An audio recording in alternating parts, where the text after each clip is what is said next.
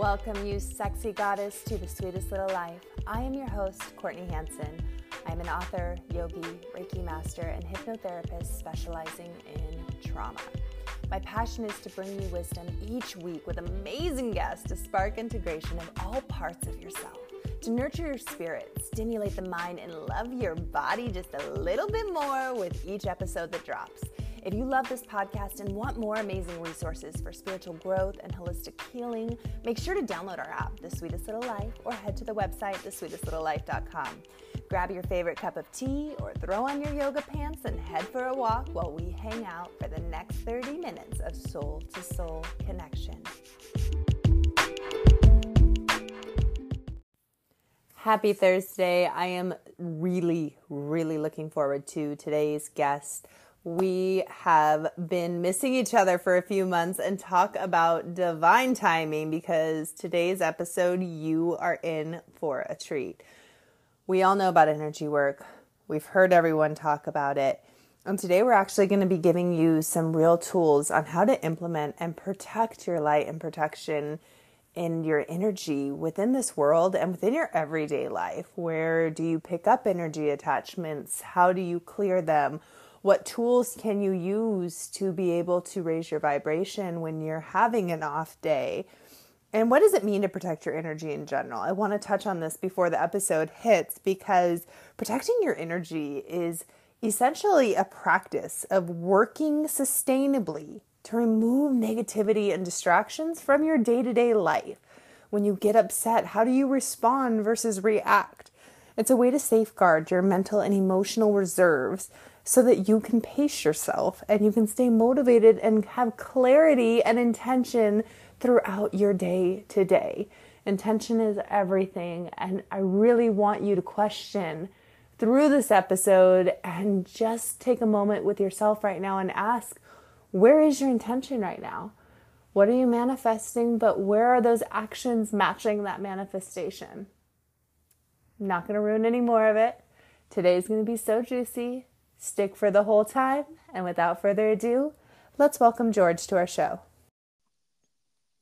George, I'm so excited to have you on the show today. How are you?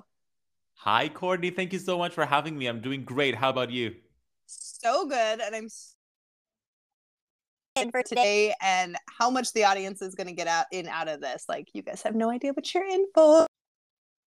so I like to kick off the podcast, and I just like hearing people's stories because it's just the typical you can't judge a book by the cover right like you see your picture yes. you see you and you make assumptions and like i like to like get into it on what got you doing the work that you're doing today and how you stepped into your dharma Oh my goodness. It all started when I was five years old.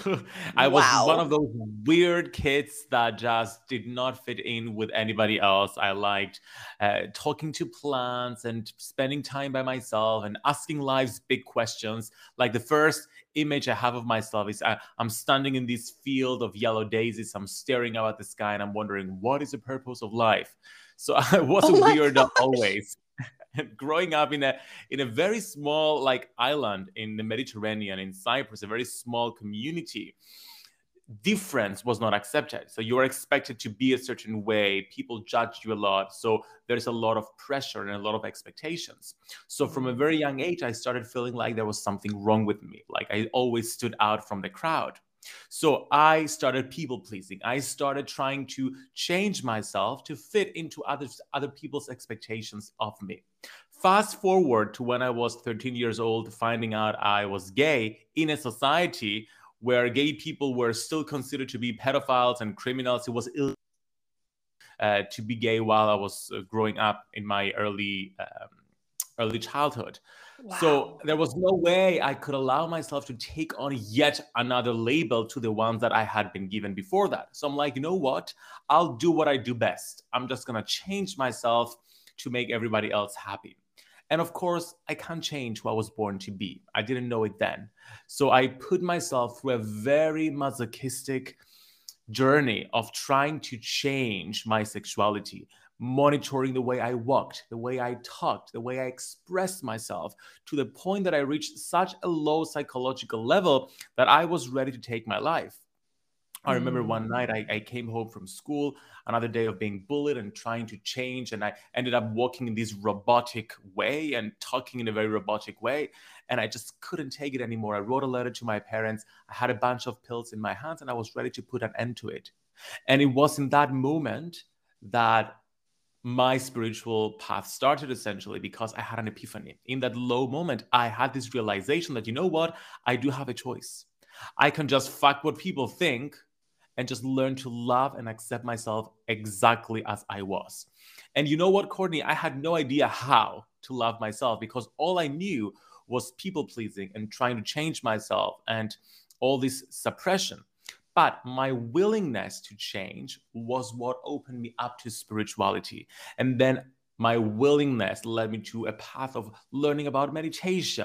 And feng shui that was one of the first things i did. Mm. and spirituality affirmations etc and here i am 15 years later where i consciously make the choice made the choice to use the tools and the skills that brought me to this level where i am unapologetically myself to help others do the same too. Wow.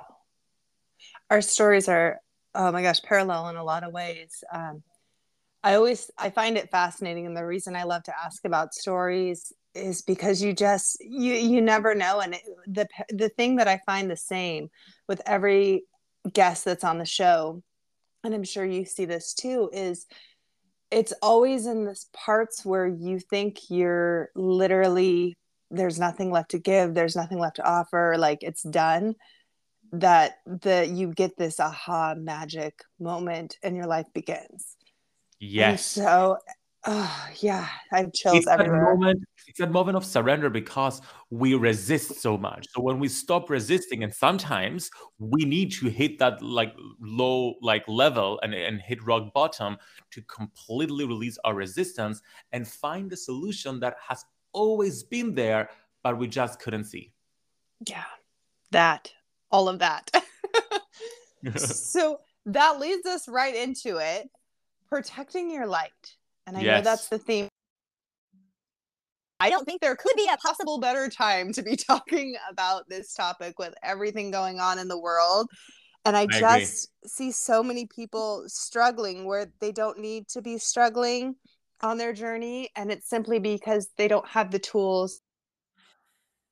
And so I, I'm just, I'm super pumped let's just start at the beginning. What is energy protection in general? Great question. Energy protection is ensuring that what's yours is yours and what's theirs is theirs. It's about having ownership of our own energy, of our thoughts, of our emotions, of our behavior, because we have this energetic field that's like a sponge and it's absorbing energies and suggestions from other people. So if we don't consciously take control our energy and we are subjected to other people's energy, then we let other people determine the way we think, the way we feel, the way we behave, and therefore our life purpose is not entirely ours, but it's other people's purpose of us. So, energy protection is about taking our life back. It's about ensuring that whatever it is we're doing is coming from our connection with our soul and higher self rather than other people's suggestions about who we are and what we're here to do. And that's, I think, something that sometimes we do subconsciously too is we get in a shitty mood, in a shitty mood, and really like allowing ourselves to put up that shield, like you're talking about, because we are such walking sponges in general that if we are not aware of what we're absorbing, we can absorb the wrong stuff very easily, right? A hundred percent. That's why in, in my new book, in Protect Your Light, I share a seven step process to protecting our energy. Most people, I find the number one mistake people make in this on the spiritual path when it comes to energy protection is they simply shield themselves. They're like, I'm shielding myself with white light. I'm like, that's important, but you're missing so many other steps before you shield, and I'm going to share the main three steps of the process. Firstly, you have to identify what's in your energetic field. And in the book, I share about the different types of energetic attachments that you can catch essentially, how to scan your aura to recognize them, how they can affect you. And then after you identify, you have to go into the clearing process where you use different practices. I like to work with a lot of like uh, earth-based practices with fire, with air, with water, with sound, but also with yes. like meditate. Yes, I love working with like the earth. I, I have this in the book that the earth is the OG when it comes to energy protection. Like she's been here for 4.5 right now. yeah, because the earth has been here for 4.5 billion years. We've been here for 100,000 years. I mean, a blink of an eye in the Earth's timeline. She's been here way longer than we have, and she survived it all. So if the Earth can survive, then we can learn from the Earth on how to survive as well, so she doesn't kick us out of the system, which she is doing gradually. So that's why I like to leverage the energies of the Earth, partner with the Earth's elementals and the frequencies of the Earth to clear our energy of all these energy attachments. And then we go into step number three, which is all about shielding and using different shields, not just white light, but I talk about amplifying shields, repelling shields, and transmuting shields to create different types of protection. Mm. So I have a question, and I don't know if this will spoil book the book or anything, but I've I've seen this as a, a huge trend lately. People talking about, and I see some things that I'm wrong information. Can we talk a little bit about how we transmute anger, hatred, and bring that in and transmute it into love and what that really looks like? Yes. Well, transmutation is changing a perspective. You can do this energetically, but you can do this as well cognitively and emotionally. So, when it comes to anger, there's always something behind that. So, I'm not a, a superficial kind of spiritual teacher when it comes to energy processes. I believe energy is powerful, but I also believe that you have to do the, the cognitive work and the emotional work and the somatic work in addition to energy work. And actually, the last chapter of Protect Your Light, I call it Actualize the Change. It's all about doing the work. Energy work is the end, it's the beginning of the work. Meaning that when you have anger, when you have any sort of negative emotion, and you work on it from an energetic perspective energetic perspective to transmute that energy, you then have to do the cognitive work of searching underneath the surface and asking the questions what's beneath that? What's causing this anger? Where is it stemming from? What limiting belief, what trauma, what past experience is there that creates that? And then you can use that anger to in, in a more productive way, for example. And shifted, but you're not shifting it by over spiritualizing it or by spiritually bypassing it. You're understanding it and you're utilizing it to create something new. Mm. So much goodness. Thank you for clarifying that. So let's talk about light workers in in you know as a collective here. That change with protecting energy, and does it change? When you're actually working on other people field what are ways to amplify that energy protection? Yeah so light workers are people who are here to make who make the conscious choice essentially of making the world a better place, of upgrading the energy of the planet. So most light workers are very sensitive, they're empathic, they're highly sensitive people, they're intuitive. So we sense energy. So it's especially important for us for light workers and empaths and intuitives to protect our energy more than people who are not intuitive and empathic and light workers. Why? Because our purpose is powerful. In my previous book, Lightworkers Gotta Work, I coined the term ascension lightworkers as old, mature souls who have been incarnating time and time again for the purpose of ascending the vibration of the planet. And therefore, Ascension Lightworkers' purpose is a collective purpose of global change. So, because our purpose is collective and it's so important and it's about creating global change, we need to make sure we follow and fulfill it. So we are here to, to shift the status quo in a way, To do this, we need to have a clear connection with our soul's guidance and with our life's purpose. If we have all these limiting beliefs, other people's energies like cluttering our energetic field, then we don't have direct access to this energy. And therefore, the guidance that's coming through is not authentic to who we are and what our life purpose is. So it's especially important for us because we work with people, because we interact uh, with so many people and we're here to create change. It's especially important for us to use extra tools and practices to keep our energy pure and protected so that we receive this guidance and follow our purpose. Mm. So, like let, let me the tabs here. Go for it. let's start with social media because there there's so much information cutting out of this. A lot of the show actually yes. is how do we protect our energy when we are on social media? Or we, when we are on getting content ideas or so I know there's a lot of influencers show ways that they can mindful of that I love this question. When I was researching writing uh, Protect Your Light, I realized that there was nobody writing about digital energy protection. So I made sure to include a whole part of the book. The last part is all about protecting our energy landscape. What it's important for us to realize when protecting our energy online is that the digital world, the digital landscape is an actual landscape. It has the same kind, it's a mirror of the physical landscape. Think of Instagram, for example, and all social media sites. They're like digital cities. They have public spaces such as the Explore tab. There are private spaces such as the DMs. They have uh, semi-public or semi-private spaces such as, for example, uh, for example, our feeds. Same is the, it's the same for TikTok, for Facebook, for all social media sites. So as we interact with people in all these different spaces, there are different degrees of energies that we come into contact with.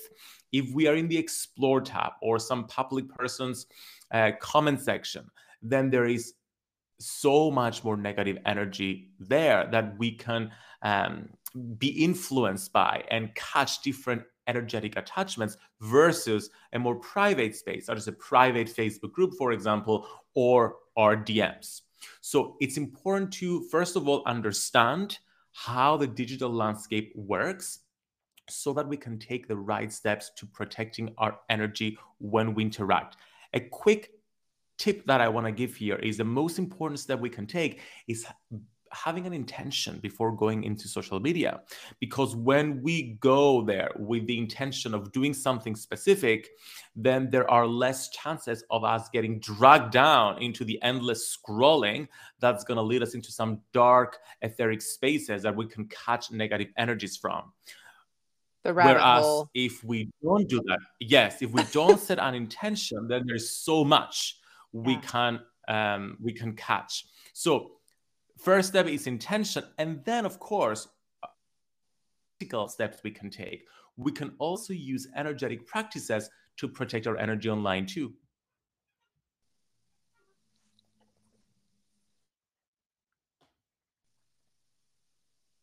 Does it make sense? Yes, absolutely. Let's say that you pick up an energy attachment like you've been speaking about what is your favorite mm-hmm. ritual to cut that attachment and to or to cut cords in general if you're feeling an energetic attachment to something? Don't know how to get rid of it. Yes, great questions. For uh, so there are so many different types of energetic attachments we can come into contact with, and in the book I detail all of them. But the main ones are residual spatial energy that's just energy that other people have left in a space. Let's say for example you go down the street and you have a fight with uh, with a friend. That energy that anger is imprinted into the ethers of the space and if someone passes by they can catch that energetic attachment. I call this residual spatial energy. We also have toxic cords that you've just mentioned that we have to people but not just to people, to places, to objects, to our past lives, to events in our lives, to uh, physical countries and cities that we have relationships with. Sometimes those cords are positive if the relationships are positive. But if the relationships are negative or toxic or unhealthy, then those cords are negative and there is a negative energy flowing back and forth. We have collective thought forms. This is the collective vibration of fears and limiting beliefs that just lingers around the world that we can make an, a subconscious connection with. There are low level spirits and entities that just linger in the world that can come into contact with us. So, so many different types of energetic attachments. So, when we take the time to tune in our energy and identify then in the book, I share different practices we can use to clear them. A practice I always go to, and this is my go to practice that I use every single morning, is I call this the golden energy net. It's basically all about visualizing a golden energetic net right below your feet and mindfully with your mind's eye, you're visualizing this net filtering through your body and filtering out all these negative attachments. So this is a great way to get started when it comes to clearing. Well, I love how reachable that is to everyone. So yes. how what are you are feeling low on that what are some different signs that people can be like okay am i not at my highest vibration that i can be at how do people Yes, there are many symptoms to being energetically attacked. I call these energy attack. So, energy attack is when there are so many energetic attachments within our energetic field that it manifests into an attack. And you can understand this and realize that by noticing the symptoms, the signs that you've just talked about. These could include headaches or just feeling you're being watched or just feeling, feeling very sluggish or having brain fog or not being able to concentrate or having insomnia. So there are so many different symptoms there that sometimes we can have like a symptom and immediately we're thinking, oh my God, I'm energetically attacked or someone is psychically attacking me. That's not always the case. I always say if you have five or more of these symptoms that I, I mentioned in the book, then it's probably a case of psychic attack but it's also very important to eliminate any other physical, emotional, and cognitive issues that could be the matter there and the issue there before we um, conclude that it may be energetic attack. I love that you say that because I think a lot of times we can psych ourselves out really into that fear vibration. Yes. So, your book, tell me all about it. Where can we get it? I know it would definitely be. So, can we reach out? Like, what, what do you have going on? What's happening? So, Protect Your Light is available everywhere books are sold on Amazon, of course, but also all bookshops um, all around the world. You can find it. And if you uh, if you go to protectyourlightbook.com, people can actually get access to a free workshop with me. It's called the Psychic Scanning Workshop, where I guide you through the process of turning on your psychic vision so you can scan your body and your energy and identify all these different types of energy attack. So by ordering the book, entering the order code in this page, protectyourlightbook.com, you also get access to this free workshop. Oh, so much good. Where are you? Instagram? Yes, of course. So Instagram is the best way to connect with me at George Lizos. And my YouTube channel, I have weekly videos, as well as my Facebook group, yourspiritualtoolkit.com. And of course, my website, georgelizos.com. Oh, yeah. The website, you know, that thing. we're, oh, yeah. we're all living on Instagram right now, so that's why. We so are. well, thank you so much for just your wisdom today and sharing with us so much goodness for our tool belts. And I appreciate you and the work that you are doing It's just so powerful. So thank you. Thank you so much for listening to The Sweetest Little Life today. I hope you walk away feeling inspired, feeling a little bit more lighter, a little bit more free than what you were before you hit that play button. As always, please, sharing is caring. We love to hear your thoughts. We love to get feedback, um, guest recommendations, all the things. And if you're not subscribed, hit that little subscribe button before you leave today. And until next time, we will be hanging out soon.